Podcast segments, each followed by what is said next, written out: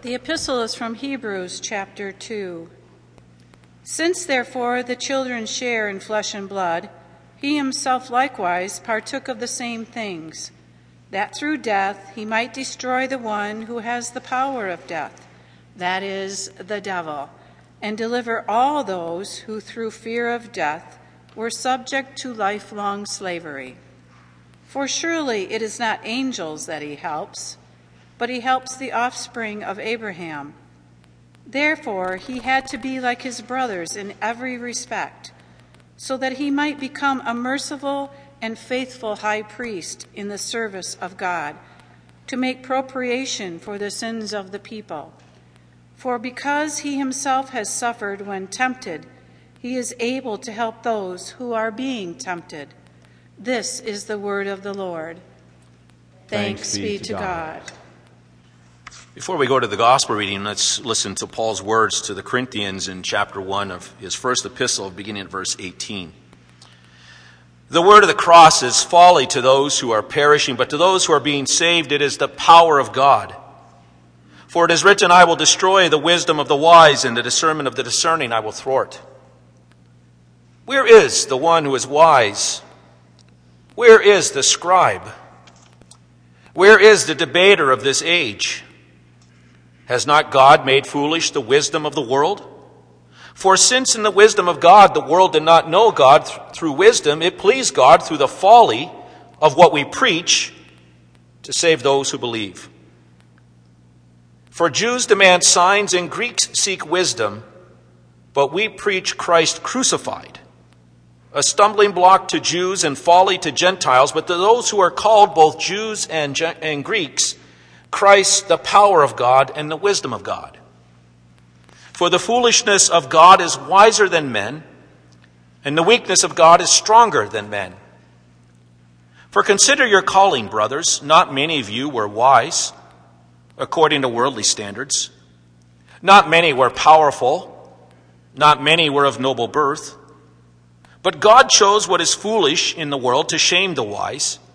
God chose what is weak in the world to shame the strong. God chose what is low and despised in the world, even things that are not, to bring to nothing things that are, so that no human being might boast in the presence of God.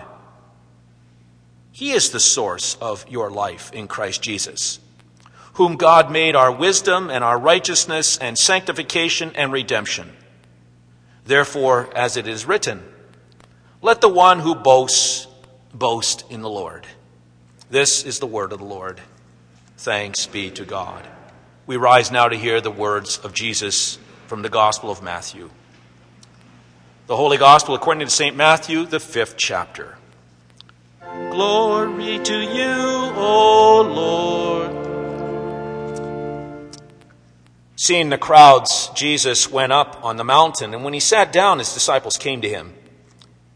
And Jesus opened his mouth and taught them, saying, Blessed are the poor in spirit, for theirs is the kingdom of heaven.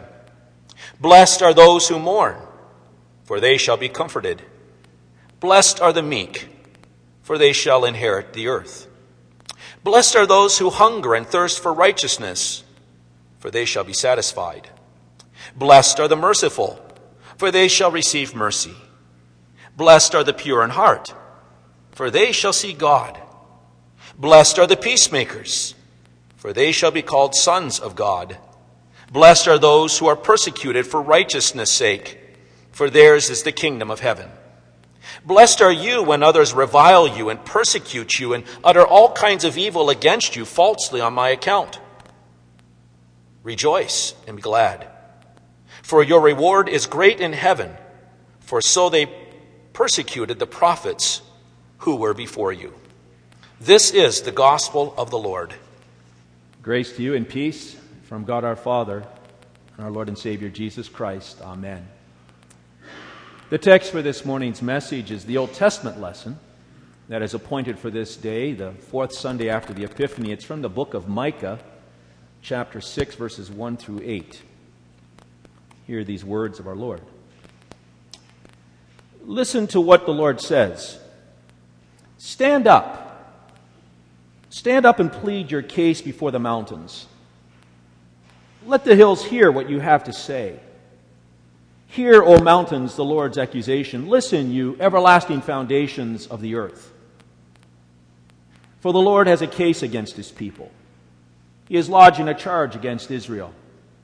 My people, what have I done to you? How have I burdened you? Answer me. I brought you up out of Egypt and redeemed you from the land of slavery. I sent Moses to lead you, also Aaron and Miriam. My people, remember what Balak, king of Moab, counseled, and what Balaam, son of Beor, answered. Remember your journey from Shittim to Gilgal, that you may know the righteous acts of the Lord. With what shall I come before the Lord and bow down before the exalted God? Shall I come before him with burnt offerings, with calves a year old? Will the Lord be pleased with thousands of rams, with ten thousand rivers of oil? Shall I offer my firstborn for my transgression, the fruit of my body for the sin of my soul? Well, he has showed you, O oh man, what is good. And what does the Lord require of you?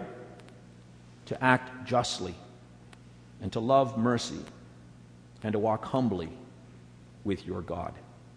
This is our text. In the name of the Father, the Son, and the Holy Spirit, Amen. Do you know how the state of Missouri received its nickname, the Show Me State?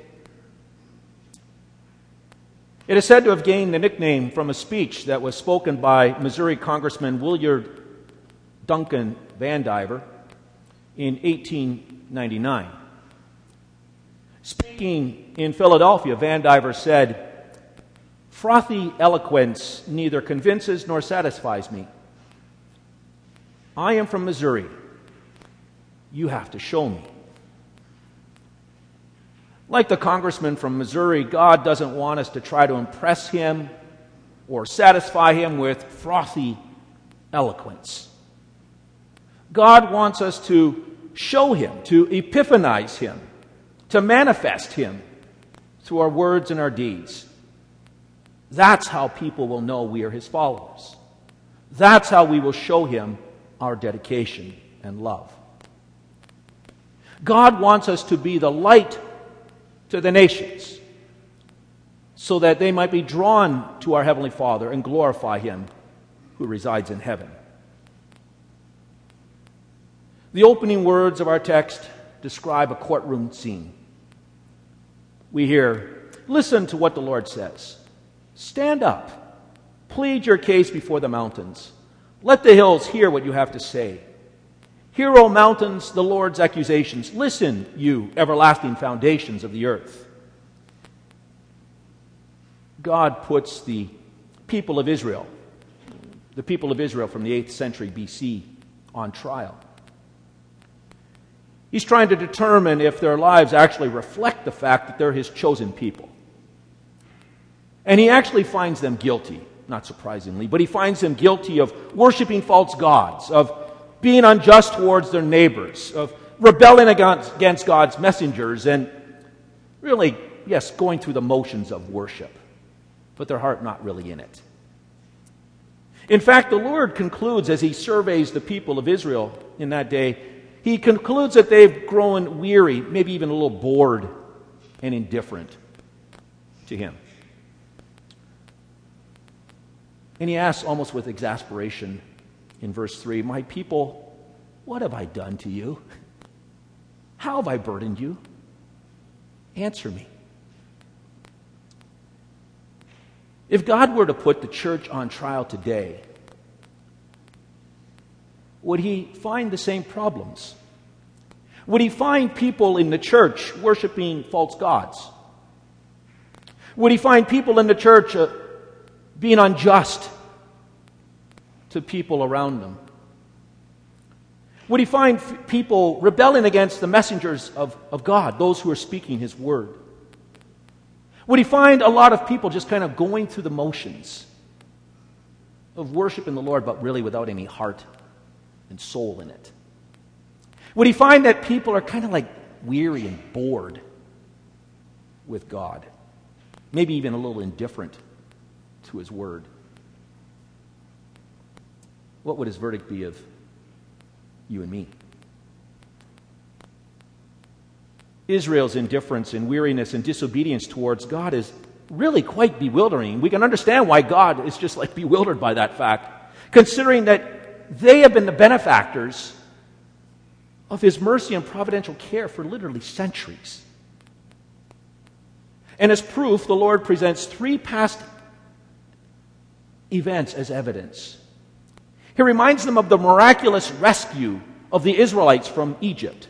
He says in verse 4 I brought you up out of Egypt and redeemed you from the land of slavery. I sent Moses to lead you, also Aaron and Miriam. He reminds them of how he brought the plagues upon the Egyptians. He reminds them of the Passover and how, when they painted the blood on, of the lamb over the doorpost, that the angel of death passed over them. He reminds them of how he parted the Red Sea so that they might escape the Egyptians. He reminds them of how he provided them with, with leadership in, in Moses and Aaron and Miriam. He reminds them that he kept his promises to them, that he had promised that he would ultimately deliver them from Egyptian slavery. It may have taken 430 years, but he fulfilled his promise to Jacob. And then he also reminds them of a time in their life where Balak, the king of Moab, wanted to bring a curse upon the people of Israel. Moab, or, or the Balak and the Moabites were afraid of the people of Israel. They'd seen that the people of Israel, while in Israel, had grown to be like million, a million people. They were numerous. And Balak was afraid. And he had heard about all these miracles that the Israelites, God had done, and, and he and his people were terrified. And so he employed the services of a, of a diviner named Balaam. And Balak asked Balaam to curse the people of Israel on four separate occasions. And each time, God intervened in such a way that, ba- that Balaam was not allowed to grant that curse. And in fact, during the fourth time when Balaam was going to curse the people of Israel, he actually blessed the people of Israel because God said to Balaam, This is what you will say. And this was the blessing he foretells of the Messiah. He says, I see him. This is Balaam's words I see him, but not now. I behold him, but not near. A star will come out of Jacob, a scepter will rise out of Israel. God did not withhold his protection of the people of Israel at that time. He protected them from the curse of Balaam. He reminds them also of the trip that they had from Shittim to Gilgal. He says in verse 5 Remember your, your journey from Shittim to Gilgal, that you may know the righteous acts of the Lord.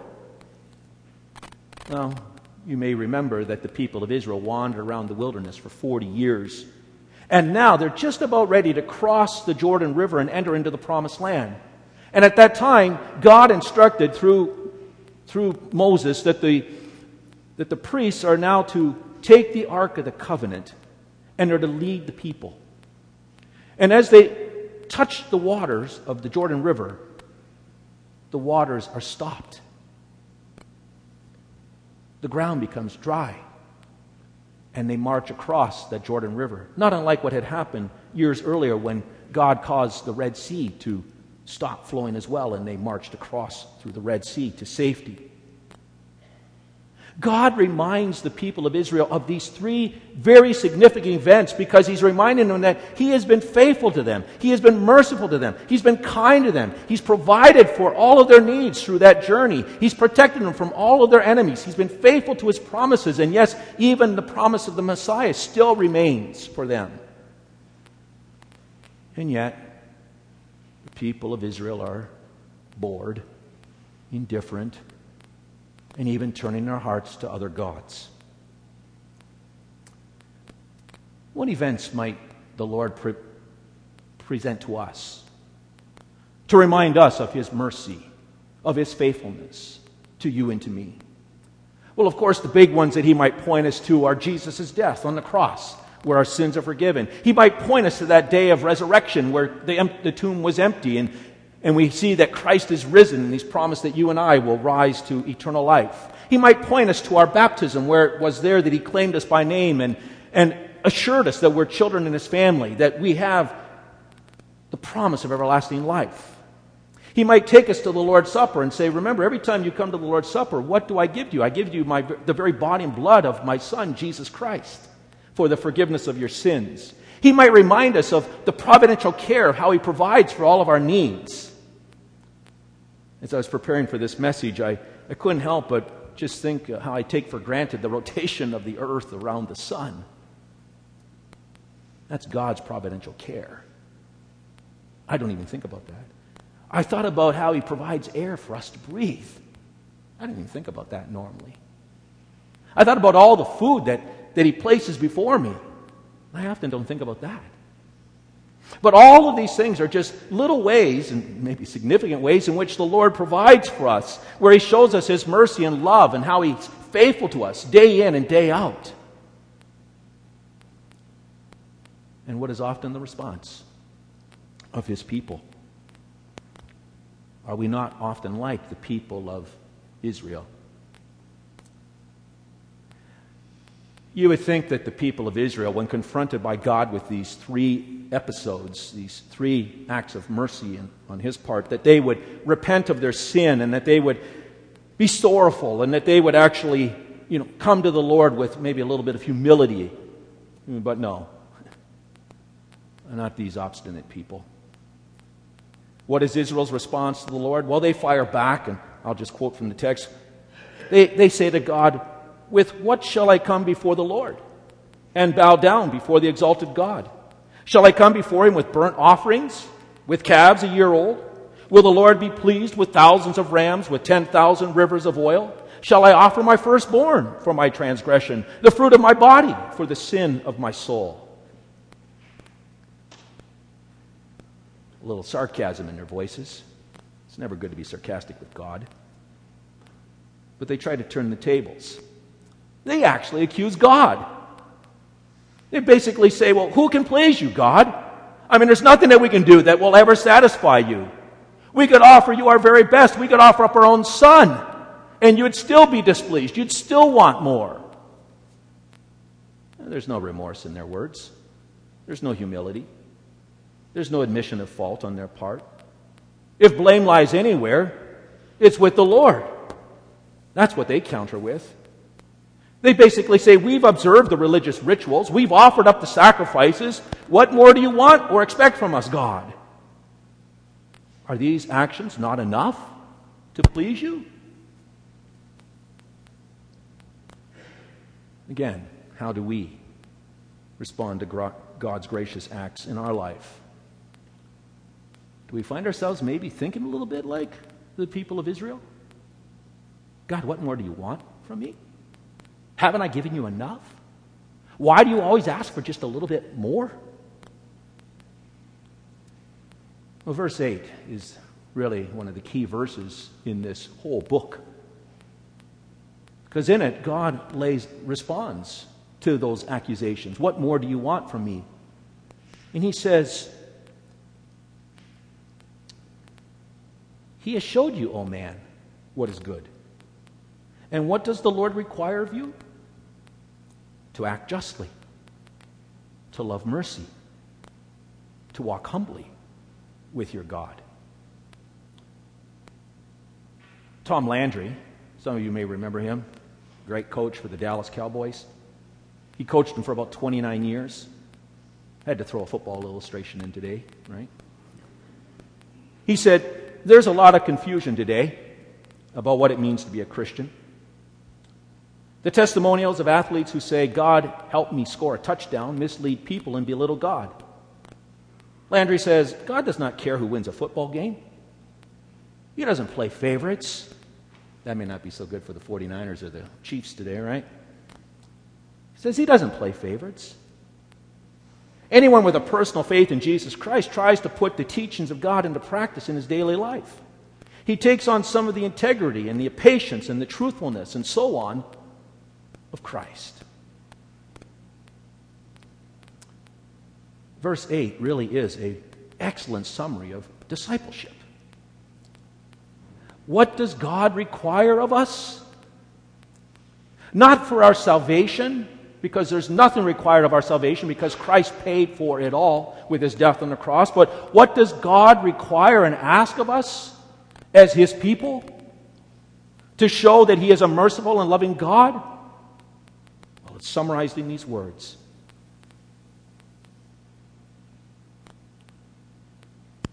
Act justly, love mercy, walk humbly.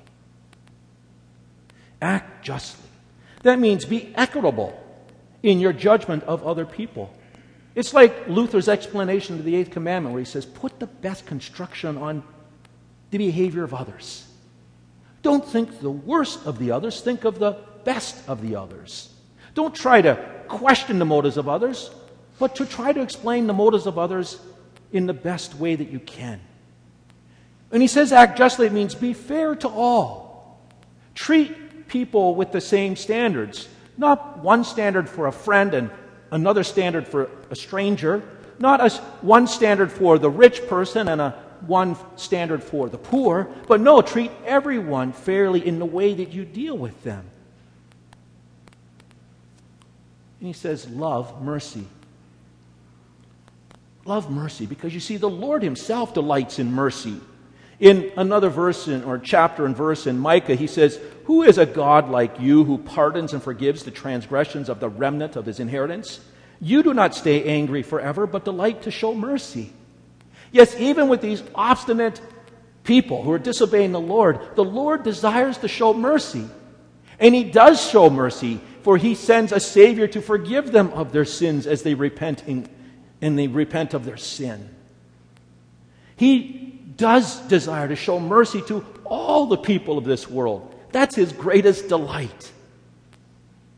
And we even see this mercy in the book of Micah, where he refers to these disobedient and wayward people in, other, in, our, own, in our own chapter, he refers to them as, Oh, my people. Oh, my people. It's a tender address, it's full of his love and care for these people. He acknowledges that they're his creation. We see his mercy evident in other parts of the book of Micah, where he even tells them that the Savior is going to be born in Bethlehem because he wants them to believe in the one who is the source of mercy.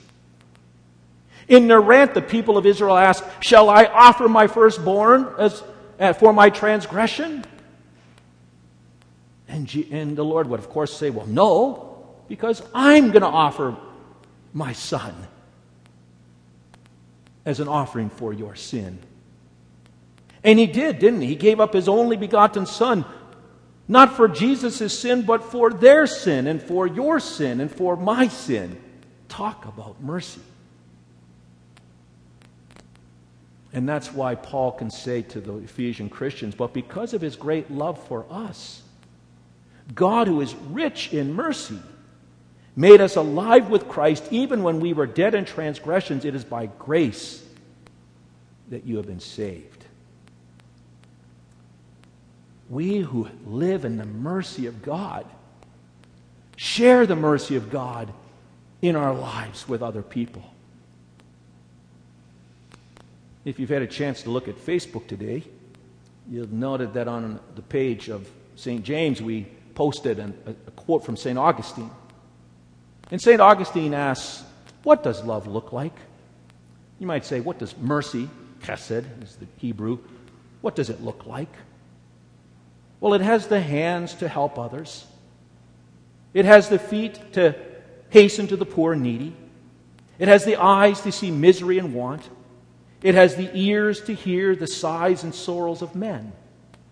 That's what love looks like. Yes, love, the love of God in our lives looks like kindness and mercy and compassionate compassion towards all those who are in need, not judgment. It's a time for us to encourage one another, to give to one another, to give generously to one another, to lead and to do it cheerfully, is what Paul says to the Romans in chapter 12. It's to not forget to do good and to share with others, for with such sacrifices God is pleased writes the writer to the Hebrews. And so, even as God our Father rejoices in mercy and delights in doing it, we too delight in kindness and mercy. We abundantly forgive those who sin against us. And as we do so, we walk humbly with the Lord. when I was first looking at this text, I jumped past the word walk. And I just kind of was focusing on humbly. But then I went back because the commentator kind of made me go back. And I realized we need to walk with the Lord. That means spending time with the Lord each and every day, walking and following along Him, following His lead. It means immersing ourselves in His Word, spending time in worship and prayer. And as we do so, He leads us. And as we walk with Him, we do so humbly, recognizing that we, are, we have no right to be arrogant. We have no right to think that we're better than someone else. But instead, we come before the Lord humbly, even as the psalmist says in Psalm 51 the sacrifices of God are a broken spirit, a broken and contrite heart. O God, you will not despise. And so we come before the Lord humbly, asking Him to forgive us for Jesus' sake. And indeed, He does forgive us for Jesus' sake. And as we live in that humbleness, we approach other people with that same sort of humility. And we say to such people, let us go together to the mercy seat of our God to receive His forgiveness through Christ. So that's what it means to be a follower of God. That's what the Lord looks for when He looks into our lives. What does the re- Lord require of you and me? It's really quite simple to act justly, love mercy, and walk humbly with your God. Amen. And now may the peace of God, which surpasses all understanding, guard and keep your hearts and minds in Christ Jesus. Amen.